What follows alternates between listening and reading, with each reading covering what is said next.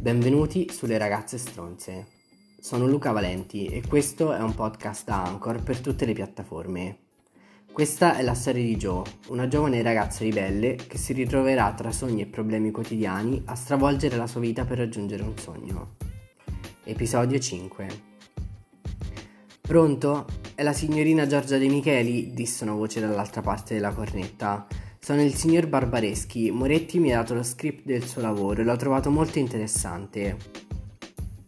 Joe era frastornata, erano le 5 del mattino e le era arrivata una chiamata che ormai si era persino dimenticata di attendere. Pronto? Sì, sono io. Mi fa piacere.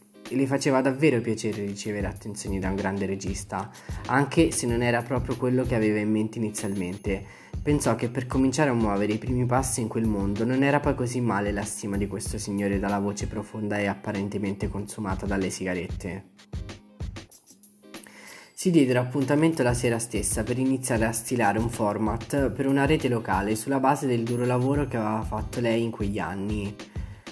Era al settimo cielo, finalmente era stata notata. Presto il suo attuale lavoro di cameriera sarebbe andato al diavolo, perché per lei era pronta una nuova vita, o perlomeno era ciò che si augurava più di ogni altra cosa al mondo.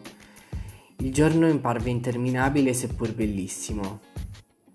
Devi consegnare questi ordini nell'indirizzo scritto nel foglietto, le disse il suo capo con fare nervoso, che in fondo sapeva che presto quella ragazzina al contempo sfacciata e un po' ingenua avrebbe spiccato il volo. Joe obbedì e si ritrovò in una zona periferica della City di tardo pomeriggio.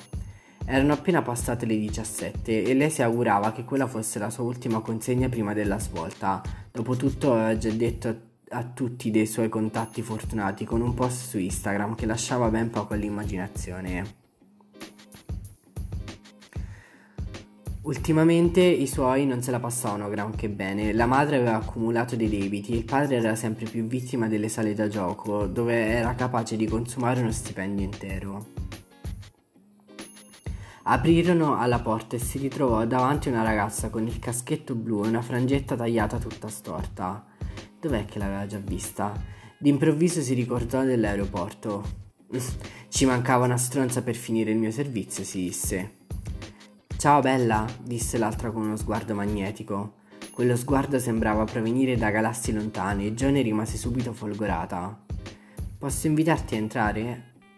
Giorgia intravide nell'arredamento uno stile dark punk. Le pareti erano di un viola intenso e la moquette era di un verde fluo che suonava con il resto dei mobili classici che ricoprivano il resto della stanza. Io sono Beatrice, si presentò porgendole una tazzina di caffè. Le due ragazze si trovarono a conversare amabilmente. Era molto tempo che Joe non si sentiva così viva e compresa. L'altra dal canto suo non smetteva di fissarle i lineamenti della bocca, le guance e i seni. Per un attimo fu chiaro ad entrambe che quella dell'aereo non poteva essere solo una coincidenza. Beatrice si era trasferita in quell'appartamento cringe affittato dai suoi per le vacanze e Joe era la disperata conquista del suo futuro, quello vero, desiderato, agognato fino all'assurdo. Ora Bea era illuminata solo da una lucina rossa che le dipingeva a metà del volto. Posso baciarti? le chiese timidamente. Puoi tutto ciò che vuoi, le rispose l'altra abbracciandola e iniziando a baciarla per un tempo che parve infinito.